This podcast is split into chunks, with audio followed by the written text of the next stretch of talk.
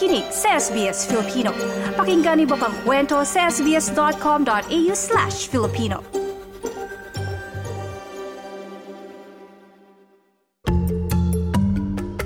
Trabaho, visa at iba pa. Trabaho, visa at iba pa.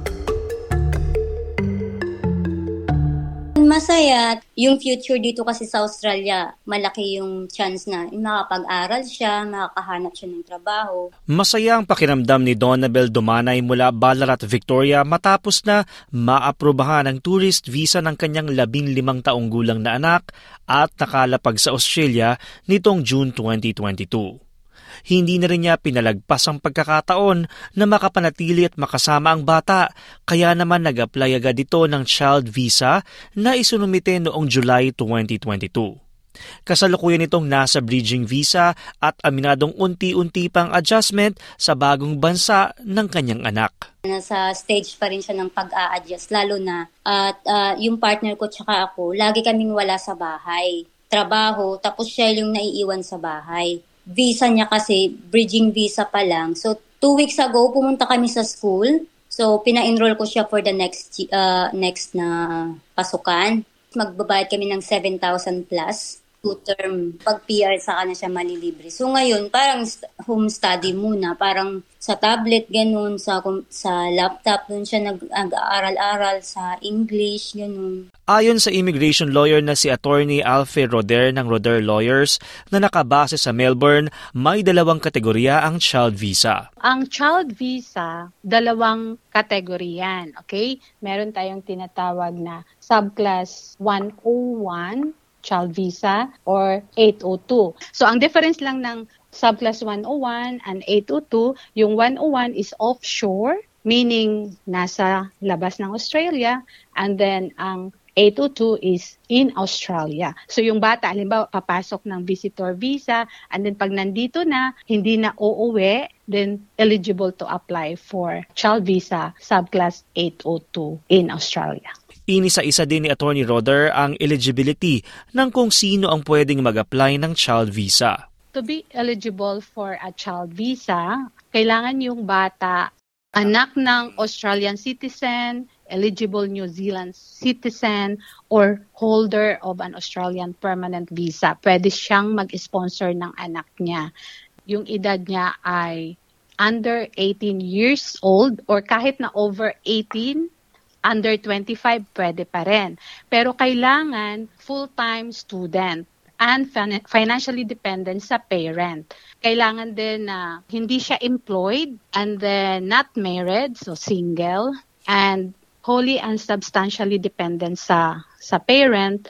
Pag over 18 and unable to work due to a disability, yun yun, pwede yun kahit na over 18 na siya, kahit na uh, hanggang 25 years old, okay? Or over 18. Basta merong disability, pwede pa rin eligible to apply for a child visa. Binigyan din naman ni Attorney Roder na dapat ay tuloy-tuloy ang pag-aaral ng aplikante lalo na sa mga edad na nasa 18 hanggang 25. Then yung pagka full-time student niya, kailangan walang gap. Kasi dito maraming refusal dahil pag merong over 6 months na gap sa education, tapos walang explanation or valid explanation bakit nagkaroon ng gap, then doon, kumbaga, marirefuse yung visa.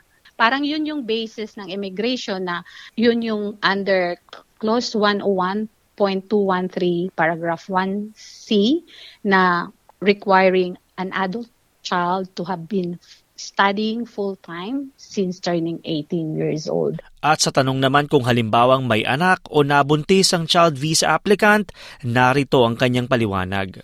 Even though na you are a child, child applicant, and then you also have a child of your own, pwede. For as long as you are wholly and substantially reliant pa rin sa parent mo. Okay? So, wala kang work, uh, pero na, you know, naging victim victim ka lang ng circumstance na nabuntis, then pwede yon Pwede ka pa rin makapag-apply.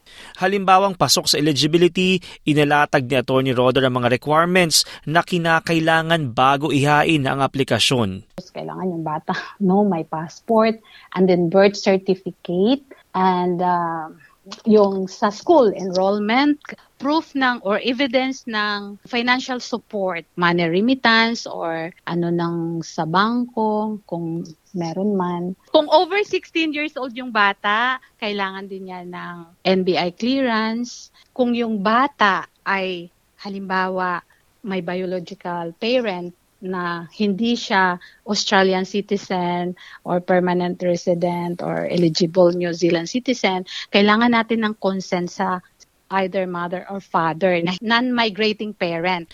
Kung halimbawa naman na hindi makakuha ng consent o mapapirmahan ng Form 1229 na consent to grant an Australian visa to a child under the age of 18 years old, may maaari ding gawin ani Attorney Roder pwedeng hindi na maghingi ng consent sa father kasi or sa mother or what yeah sa sa parent. Kung illegitimate child yung bata then they can just write a statutory declaration explaining the uh, that the child was born out of wedlock and she can uh, usually I uh, use the provision or the the law in the Philippines under article 213 and uh, 176 of the family code na yung nanay ay may sole custody ng bata. So kahit ginamit yung apelyido, may karapatan, karapatan din sila. Yeah. Sa website ng Home Affairs, aabot sa 2,790 Australian dollars ang bayad sa child visa. Sa bahagi naman ng magulang o sponsor, narito ang mga dokumentong kailangang ihanda ayon kay Attorney Roder. Para sa mga sponsor or parent, kailangan din nila ng passport or valid IDs, then evidence na Australian citizen sila or permanent resident, and uh, kung may evidence of employment or financial capacity yung parents like payslip, sinasama ko yan. And then kung may partner yung yung sponsor na parang stepfather ng bata, kailangan din ng passport and also yung signature doon sa form 40 uh, CH. Tapos, kailangan din niya ng police clearance or Australian Federal Police kung uh, Australian citizen and all other countries na uh, kung saan siya nakatira for at least 12 months in the last 10 years. Hinahanap din yan. Sa bahagi naman ni Donabel, inayos niya mga nabanggit na kinakailangan at inihain ang aplikasyon noong Hulyo 2022 nang walang tulong ng migration agent o lawyer. Noong Setyembre, nakatanggap siya ng email mula sa immigration. Birth certificate niya, which is delayed, late registered, na yun yung meron problema ngayon. So ngayon yun yung um, maraming hinahanap na documents na ganun. Oo, hindi siya na-registered agad. So after two years pa namin, at alang after two years pa na-registered ng nanay ko. Bukod dito, may mga hiningi ding ilang pang dokumento kay Donabel. Yung sa akin, as a mother, hiningaan ako ng NBI from Philippines. So, pumunta ako sa Melbourne, sa Philippine Embassy ba yun? So, pumunta ako doon nag-process ako ng NBI ko. Then, um, hinulog ko siya through post office at na-receive naman ng NBI Manila after 10 days. So, hiningan ako ng mga ultrasound at uh, saka either picture ko na buntis ako, which is back then, 2007, yung ultrasound, mahal pa. Ako mismo, hindi ako nakapag-ultrasound. Tapos, wala akong mga picture na buntis ako. Hindi, maraming hinihingi. A letter from kung may no hospital ba ako, ganun. Stating na buntis talaga ako sa kanya. Kaya naman gumawa siya ng liham na ibinigay sa immigration. Gumawa ako ng letter sa immigration stating na back then, 2007, hindi ko pa afford magpa-ultrasound. Kasi sa Pilipinas, ganun ano hindi kaya eh. Tapos mm. wala akong phone, wala akong smartphone na mag-picture-picture, ganun. Meron naman akong record sa health center dun sa barangay namin sa Pilipinas. Yung monthly check-up, tsaka yung prenatal, tsaka postnatal record. Ayon kay Attorney Roder, sa kaso ng mga late registered na birth certificate, normal na naghahanap ng dagdag na ebidensya ang immigration para mapatunayan ang relasyon ng magulang at anak pag nakita ng case officer na late registered yung birth certificate, then ano na yon, uh, sign na yon na kailangan nilang magbigay ng evidence na talagang may uh, child-parent relationship. So, ang ginagawa nila is mag-a-ask ng hospital records during the pregnancy and then records sa school or kung may mga doctor's report But pag alanganin pa rin, hindi hindi siya kasi yung iba sasabihin na ay hilot lang kasi ako, hindi kami dumadaan, hindi ako nanganak sa hospital, then DNA will be requested. Sa kasalukuyan, sa pamamagitan lamang ng paper application at hindi pwede online ang paglalodge ayon kay Attorney Roder. At ang health examination, kailangan din kung sakaling hingin ng ahensya. Ayon sa website ng Home Affairs, posibleng umabot sa 8 buwan hanggang 33 buwan ang panahon ng proseso ng child visa depende sa sitwasyon. Sakali namang maaprubahan, magiging permanent resident ang aplikante na maaaring manatili sa Australia.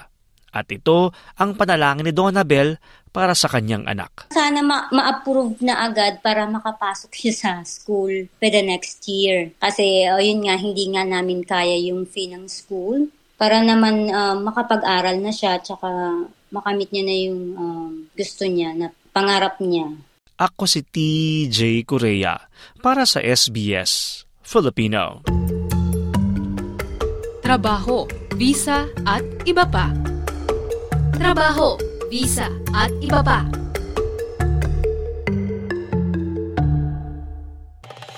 Nice yung bang makinig na iba pang kwento na tulad ito? Makinig sa Apple Podcast, Google Podcast, Spotify o sa iba pang podcast apps.